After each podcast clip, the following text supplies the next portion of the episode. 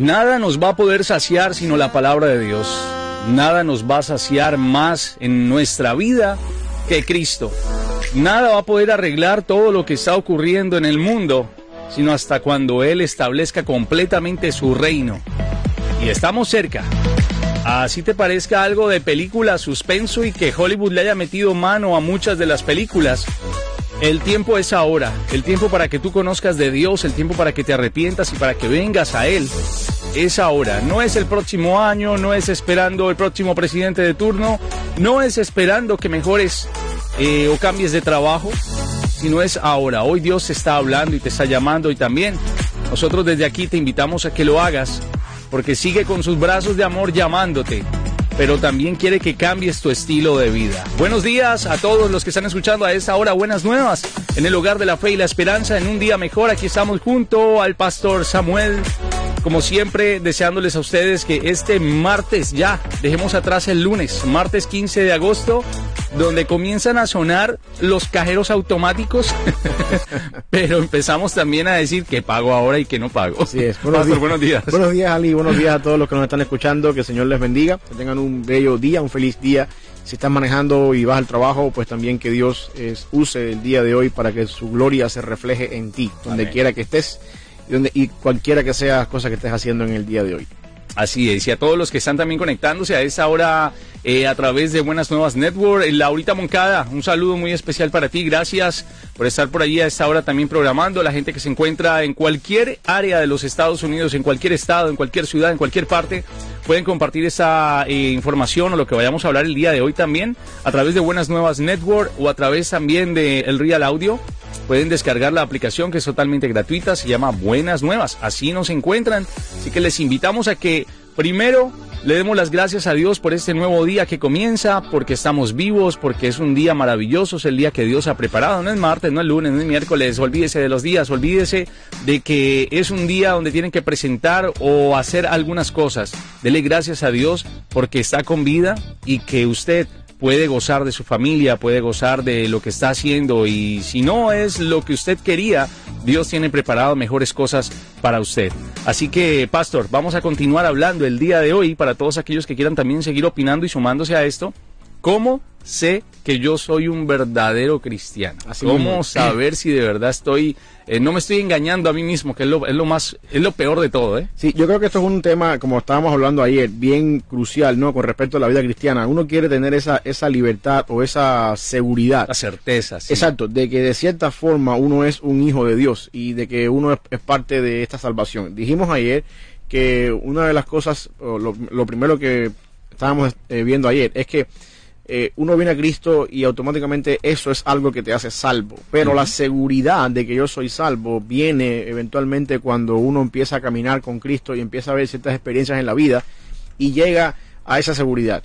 Eh, el Espíritu Santo se encarga de darle testimonio a nuestro espíritu de que somos hijos de Dios y de esa forma nos, nos confirma, ¿no? Cuando hacemos cosas que no agradan al Señor, esa, esa convicción de pecado que trae el Espíritu Santo a nuestra vida, eh, nos hace sentir que necesitamos arrepentimiento, que estamos fallándole al Señor. El pecado se convierte ahora en algo que nos causa una sensación diferente a lo que nos causaba antes de conocer a Cristo. Y todas estas cosas son evidencias que el Espíritu Santo nos deja saber en nuestra vida de que somos hijos de Dios.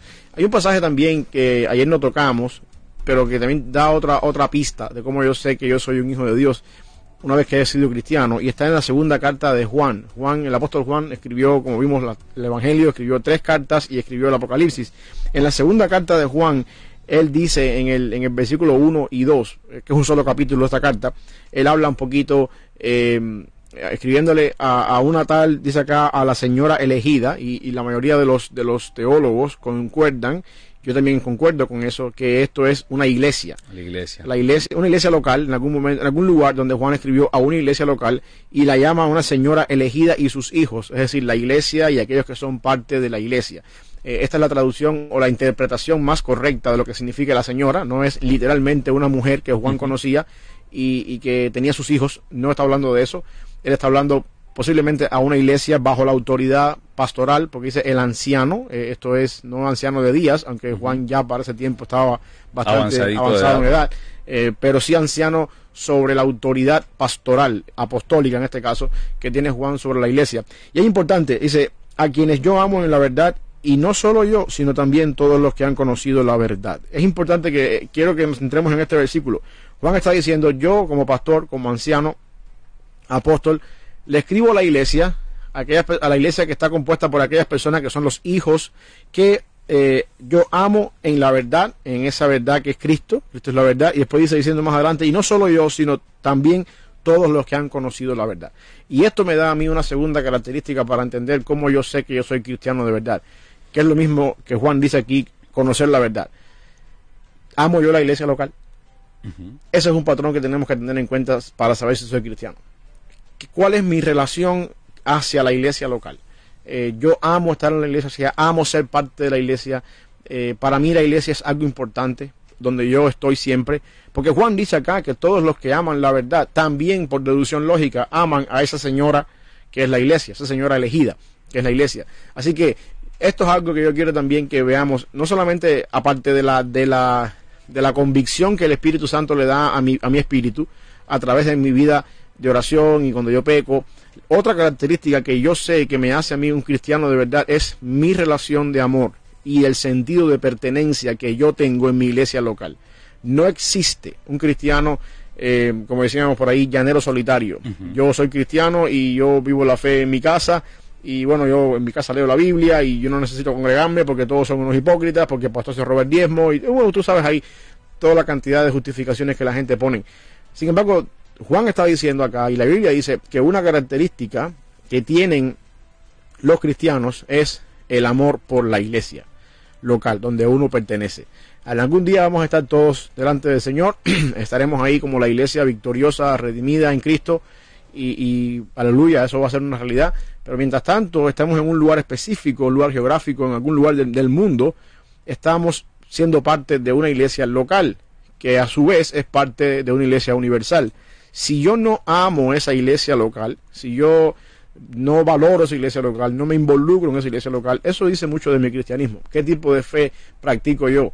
Porque el problema es que la idea es que la idea de Dios es que él redime un pueblo escogido, ahí Juan lo dice la señora elegida, un pueblo elegido de todo pueblo, lengua y nación, con el propósito de crear un reino, de crear una comunidad, una donde haya coinonía donde juntos, independientemente de nuestras diferencias culturales, de idioma y todo lo demás, tenemos al Evangelio y la verdad que nos une por la eternidad. Y ese versículo 2 también acá, que a causa de esta verdad que permanece en, vos, en nosotros y estará para siempre con nosotros. Eh, esa verdad está siempre con nosotros. Por lo tanto, la verdad que es Cristo es la que nos mantiene unidos y es la que nos hace parte de una iglesia local.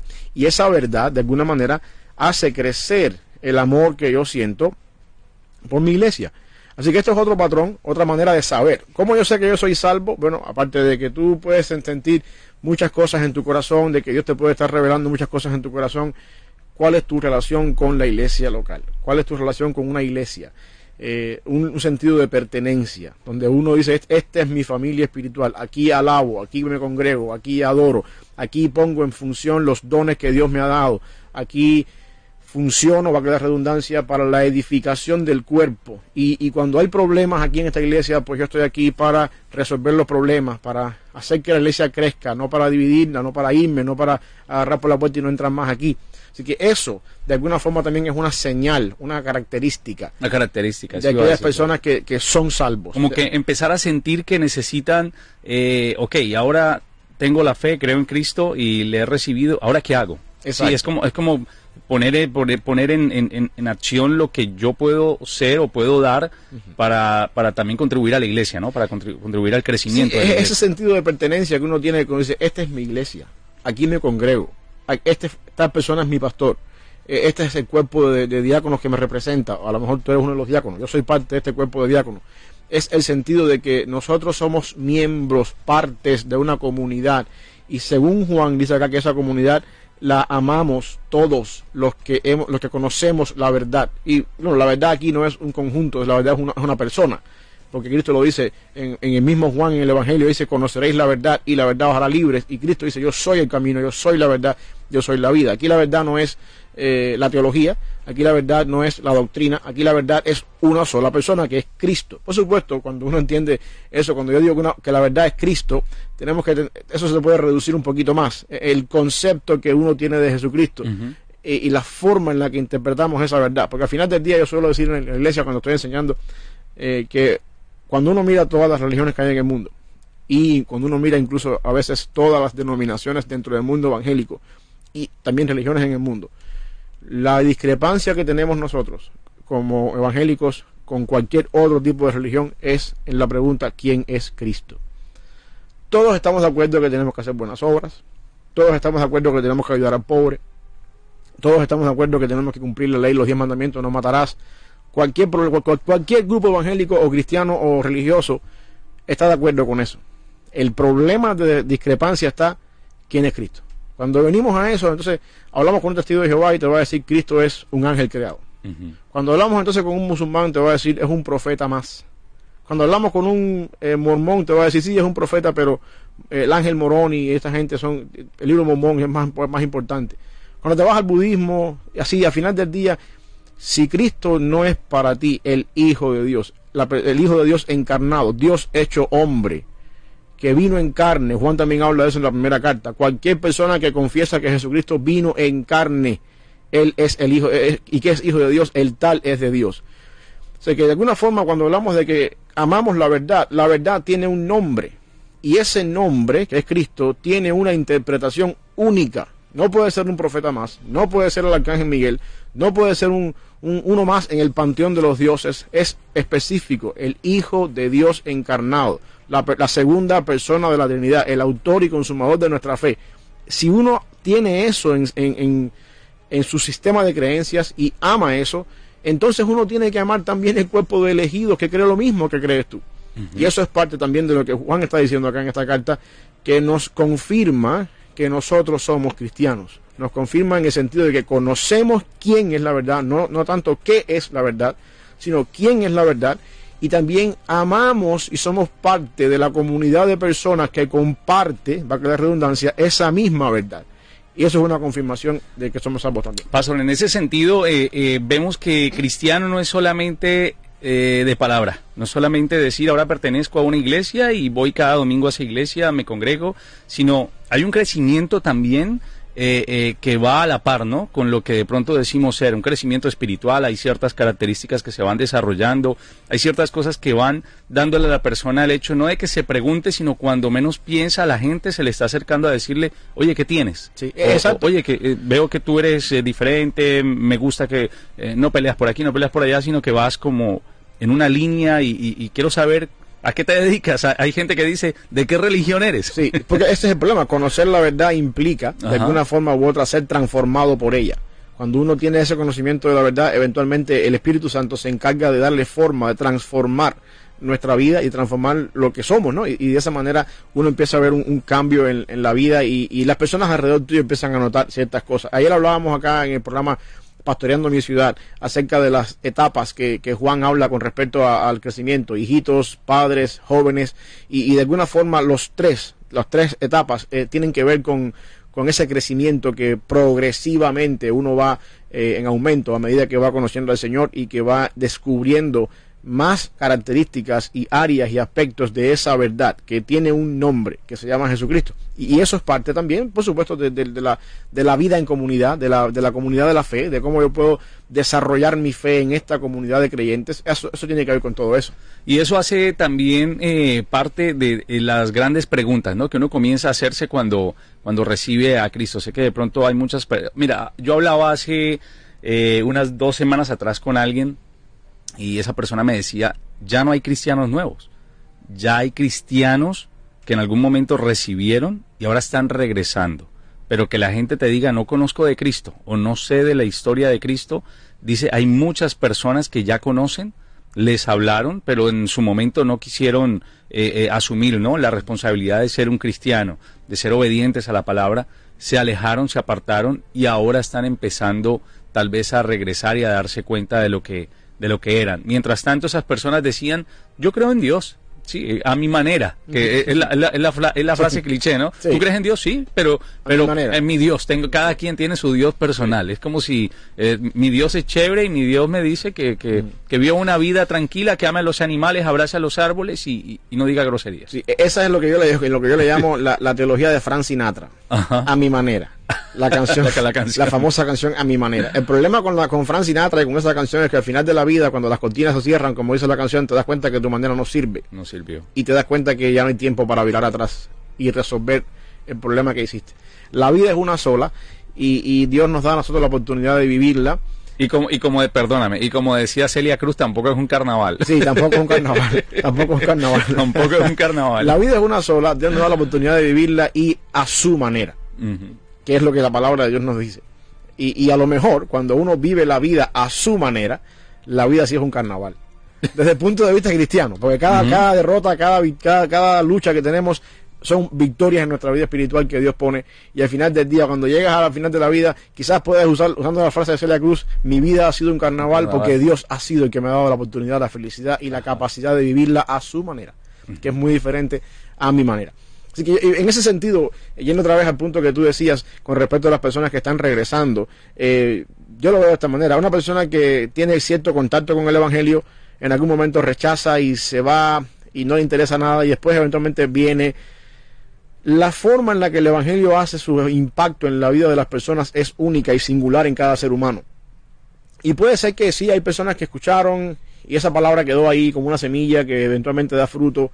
Ah, pero el hecho de que no hay cristianos nuevos, sino que hay personas que están regresando, es muy difícil de catalogar lo que sucede en el corazón de una persona cuando, cuando se expone al Evangelio por primera vez. Lo ideal es que esa semilla dé fruto instantáneo al momento y que uno pueda empezar a ver un caminar en la vida cristiana, pero no siempre es así. Yo conozco personas que están en la iglesia, se bautizan, son parte de la iglesia y, y ya son miembros de la iglesia y llevan años y tú hablas con ellos y te dicen, sí, yo, yo, yo creo, pero batallo con por qué Cristo permitió el mal o por qué esa Satanás entró en la tierra o, o mira, eso es un tema que pudiéramos también en algún momento ampliar. Sí, eh, Eh, eh, de, esos, de esos cristianos que todavía no... que hay ciertas cosas en la vida y en la Biblia que dice, es que yo sí quiero creer, pero Pero, hay ajá. preguntas que no puedo contestar, no puedo responder. Bueno, el problema es que la verdad, dice, dice Cristo, conoceréis la verdad y la verdad os hará libres. Está en Juan 8:32, creo que está.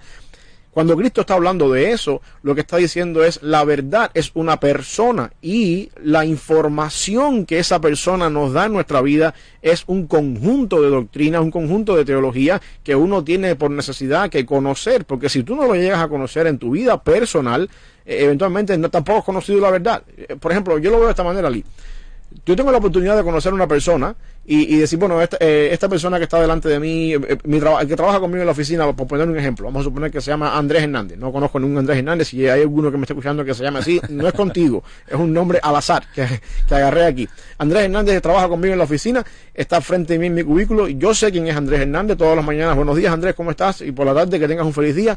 Y, y somos conocidos, pero no es hasta que yo empiezo a vivir eh, eh, en la parte, a, compartir mi vida con Andrés, que empiezo a conocer qué tipo de, de comida Andrés come, qué cultura tiene, a la hora de compartir el lunch, ya yo sé qué tipo de comida no llevar mañana porque yo sé que Andrés no va a comer esto. Entonces empieza la relación a formar una amistad más, más íntima, una amistad más estrecha, y yo empiezo a conocer a Andrés Hernández mucho más que el simple hecho, buenos días Andrés, ¿cómo está?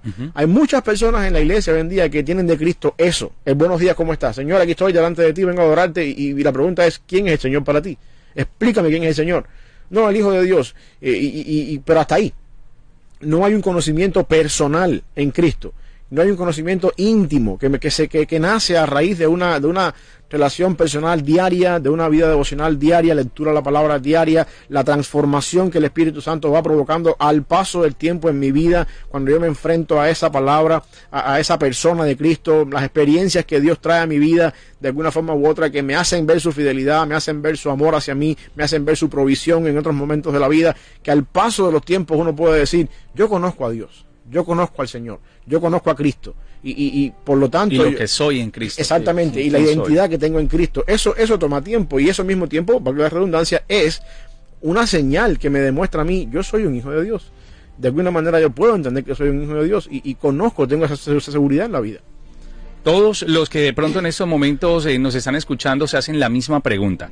Eh, he venido de verdad haciendo eh, correcto, he venido haciendo las cosas correctamente delante de Dios a pesar de ir a una iglesia. Es que esa es el punto, ¿no? Voy a la iglesia, me congrego, tengo de pronto esa comunión con los hermanos, pero hay una comunión después de salir de la iglesia con Dios, que es lo que verdaderamente me marca a mí como un cristiano, ¿no? Es el cambio de, del cristiano carnal, por decirlo así, a, la persona que está creciendo espiritualmente a la par. sí, y, Pablo, dice, Pablo dice en Efesios que él mismo, o sea, Dios, por la obra del Espíritu Santo, es el que en mí produce el querer como el hacer, por su buena voluntad, para que yo me ocupe en mi salvación con temor y temblor. Eso no tiene nada que ver con perder la salvación.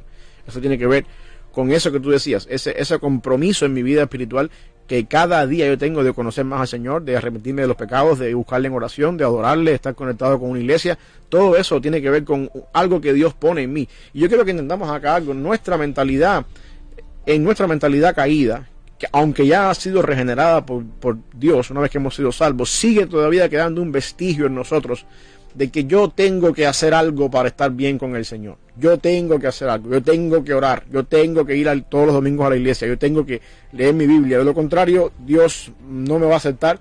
De lo contrario, voy a tener siempre alguna duda cuando llegue a la presencia del Señor si, si por yo leer más o leer menos la Biblia o por orar más o por orar menos Dios me va a amar o no me va a amar o me va a poner, no sé, en una casa en el cielo más lejos de su presencia que otra persona que sí eh, oró más que yo y tuvo más tiempo que yo va a estar más cerca del Señor y nosotros tenemos hasta cierto punto en nuestro ADN caído esa, esa mentalidad de que yo necesito hacer obras para ganar más favor, para ganar más gracia delante del Señor. Y eso es un problema. La Biblia dice que nosotros hemos sido comprados por la sangre de Jesucristo en el Calvario y nuestra salvación está completamente segura, asegurada y garantizada no solamente, no, no, por mis obras, sino por lo que Jesucristo hizo en la cruz del Calvario.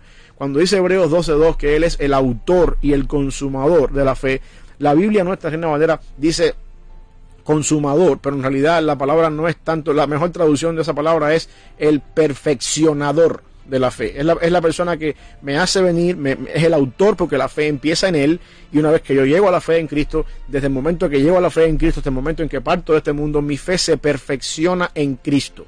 Cristo es el que me da a mí la fuerza, el deseo, la voluntad para yo poder perfeccionar mi fe en Él. Y eso es una realidad teológica que sobrepasa todo entendimiento. Eso no quiere decir que la vida cristiana es pasiva, ni que ahora yo estoy aquí, bueno, ya Dios me salvó, me voy para la playa con un coco de agua en la mano, un resort, a, vivir la vida porque ya estoy salvo, esperar que me toque la hora de irme de este mundo. No, la vida cristiana es una vida de constante aumento. Pablo la, compara con, con, una carrera de resistencia donde uno tiene que correr toda la vida hacia alcanzar esa meta. Eh, y al mismo tiempo Pablo está diciendo que esa carrera, por supuesto, requiere que yo me entrene, que haga ejercicios, que yo pueda de alguna forma u otra estar en buena forma para correr, para vivir la vida cristiana. Eso significa oración, transformarse por el Espíritu Santo. Aprender más de la palabra. Aprender de la palabra, dejándome moldear por la palabra. Pero lo que yo quiero que lleguemos al punto es que todas estas cosas Dios pone en nosotros el querer hacerlas como el hacerlas. ¿Por qué razón? Porque nosotros somos comprados por Él. Porque somos de alguna manera u otra eh, sellados en Cristo. Porque el Espíritu Santo es el que nos da a nosotros esa garantía de poderlo hacer y esa seguridad de poderlo hacer. Y en ese sentido es cuando yo digo, sí, yo tengo que crecer en mi fe, yo tengo que batallar en mi fe, yo tengo que correr en mi fe hacia la madurez, pero yo no lo estoy haciendo porque yo voy a ganar más gracia delante del Señor, porque algún día cuando llegue delante de Dios, Él va a tener un récord de todos los días que yo tuve mi devocional, de todos los días que yo leí mi Biblia, y, y, entonces me va a dar menos galardones porque hubo días que falté, hubo días que fallé más que fulanito de tal. Eso no es lo que dice la Biblia. Nosotros no hacemos nuestras disciplinas espirituales para ganar más gracia delante del Señor. La gracia es total y fue dada a nosotros completa. Nosotros nos esforzamos y ponemos nuestro mayor énfasis en hacer nuestras disciplinas espirituales porque amamos a ese Señor que se llama Jesucristo y queremos ser cada día más como Él. Es el mismo caso de una pareja que está recién, que está recién conociéndose. La atracción física viene, empiezan a gustarse unos a otros y ambos quieren pasar tiempo juntos. Ambos quieren pasar tiempo juntos, no tanto, uno no pasa tiempo junto con su novia que después se convierte en la esposa, porque si yo paso más tiempo con ella me va a amar más, me va a querer más. Uno pasa más tiempo con ella porque uno quiere estar con esa persona, uno quiere conocerse más, uno quiere hacer crecer esa intimidad al punto de llegar a, tener un matrimonio. Así pasa igual con el Señor. Yo me acerco al Señor, yo conozco cada vez más esa verdad, soy parte de una iglesia local, sirvo en una iglesia local, no para hallar más gracia delante del Señor, sino porque yo amo a ese ser que me rescató, que me compró, que me sacó del mundo donde yo estaba antes, que ahora me dio una nueva, un nuevo horizonte para poder vivir la vida, me da una perspectiva nueva de lo que es la vida y yo quiero conocer más a esa persona, a esa verdad que tiene un hombre que se llama Jesucristo, para que cuando yo llegue a los cielos y esa persona esté parado en la puerta celestial esperándome con los brazos abiertos, esa persona no sea un extraño para mí. Y yo pueda decir, en ti he confiado toda mi vida. Hay muchos de nosotros que van a ir al cielo y se van a dar cuenta en el cielo que el Dios y el Cristo y la verdad que ellos creyeron por toda su vida es muy diferente de la verdad que se van a encontrar cara a cara con el Señor Jesucristo. Y, que ahora definitivamente... no queremos eso. No queremos eso y tenemos una nueva misión, eh, que es lo que no entiende a veces el, cristiano. Hay una, hay una misión. Soy cristiano, pero ahora tengo que hacer algo también. Sí. Tengo, no, no es por mis obras, pero hay que poner también la fe en acción. Exacto, Santiago lo dice. Santiago, Santiago no se contradice con Romanos en ese sentido, con Pablo en ese sentido. Los Martín Lutero pensaba que Santiago y Pablo estaban en contradicción, porque Santiago, porque Pablo abogaba por una salvación por fe y Santiago abogaba por una salvación por obras. Muéstrame tu fe sin tus obras. Santiago dice, yo te voy a mostrar mi fe por mis obras. Y, Pablo dice por acá que, que, que, que, la, que por fe, para que nadie se gloríe. Santiago y Pablo no se están contradiciendo en ningún momento. Y aquí es donde Martín Lutero falló. Santiago y Pablo están mirando la fe desde otra perspectiva. San Pablo está viendo la fe desde fuera de la fe. Para yo llegar a la fe, tengo entonces que creer y ser salvo por fe. Santiago está viendo la salvación desde adentro de la fe. Una vez que yo soy salvo, yo tengo que poner en, función mis buenas obras, las cuales Dios preparó de antemano para que yo anduviese en ellas. Hay una diferencia acá. Yo no puedo decir que yo soy salvo y no hago nada. En este sentido estamos hablando de la vida cristiana, la, la manipula, la, perdón, la, llevar a cabo la cantidad de, disciplinas que uno tiene que llevar eso no hay, no hay vida cristiana si yo digo que soy salvo y no hago nada. No es posible. Y tampoco, eh, también está equivocado decir, yo tengo que hacer estas obras para poder ser salvo. Hacer más. Para ganar más méritos, para ganar más salvación. No, no, el mérito es uno solo. El mérito se llama Jesucristo. La sangre de Cristo tiene poder para limpiar y cubrir cualquier pecado que yo haga. Y cuando yo creo en eso, entro a la fe, entro a la vida cristiana, soy cristiano. Y, después que estoy dentro de la vida cristiana, hay ciertas cosas que en mi vida requiere que yo haga en el diario vivir. No para yo ganar lo que ya tengo, sino para poner en práctica lo que Dios me ha dado. Y es ahí donde está la diferencia entre Pablo y Santiago. Santiago mira la fe desde dentro y Pablo mira la fe desde fuera, cómo llegar a esa fe. No hay ninguna contradicción ahí. Qué bueno, Pastor. Vamos a continuar el día de mañana, ¿no? Sí. Vamos a continuar hablando sobre esto porque ahora viene la otra parte.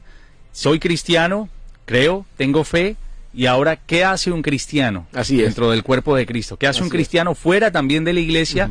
Y, habla un poco también sobre el tema de la educación, que ya lo habíamos tratado una vez, la educación cristiana. Pero más allá de eso, ¿cómo se empieza a mover el cristiano después de decir yo creo y le recibo? Sí, yo, creo que una de las cosas que, bueno, mañana pudiéramos tocar, si, tenemos tiempo, es la idea del primer paso que uno da en la vida cristiana, que es el bautismo. El bautismo. ¿Cómo, ¿Cuándo llega eso? ¿Cómo, ¿Cómo llega eso? ¿Qué simbología tiene eso dentro del mundo cristiano? ¿Por qué lo hacemos? ¿Y, y por qué se convierte en el primer paso? Eh, una vez que uno entiende, por supuesto, todo lo que significa eh, todo esto acá. Oramos, Oramos. Gracias, Señor, por este día, mi Dios, por la oportunidad que nos das de poder extender tu palabra por estos medios. Yo te ruego una bendición especial para todos los que nos están escuchando y también para los que van a ver este video de manera diferida. Quédate, Señor, con el, colectivo de esta emisora, Señor, durante el día de hoy. Gracias por lo, por lo, que ellos hacen, Padre, para que tu palabra llegue. Y también, Padre, te ruego que tú bendigas eh, cada uno de los líderes y personas que nos están ah, viendo acá, Señor y oyéndonos quizás, y que también, Padre, podamos nosotros predicar un evangelio fiel, servirte, amarte, concédenos un día en santidad, alejados de pecado, alejados de cosas que a ti no te agradan y honrándote en todo lo que hacemos. En el nombre de Jesús. Amén.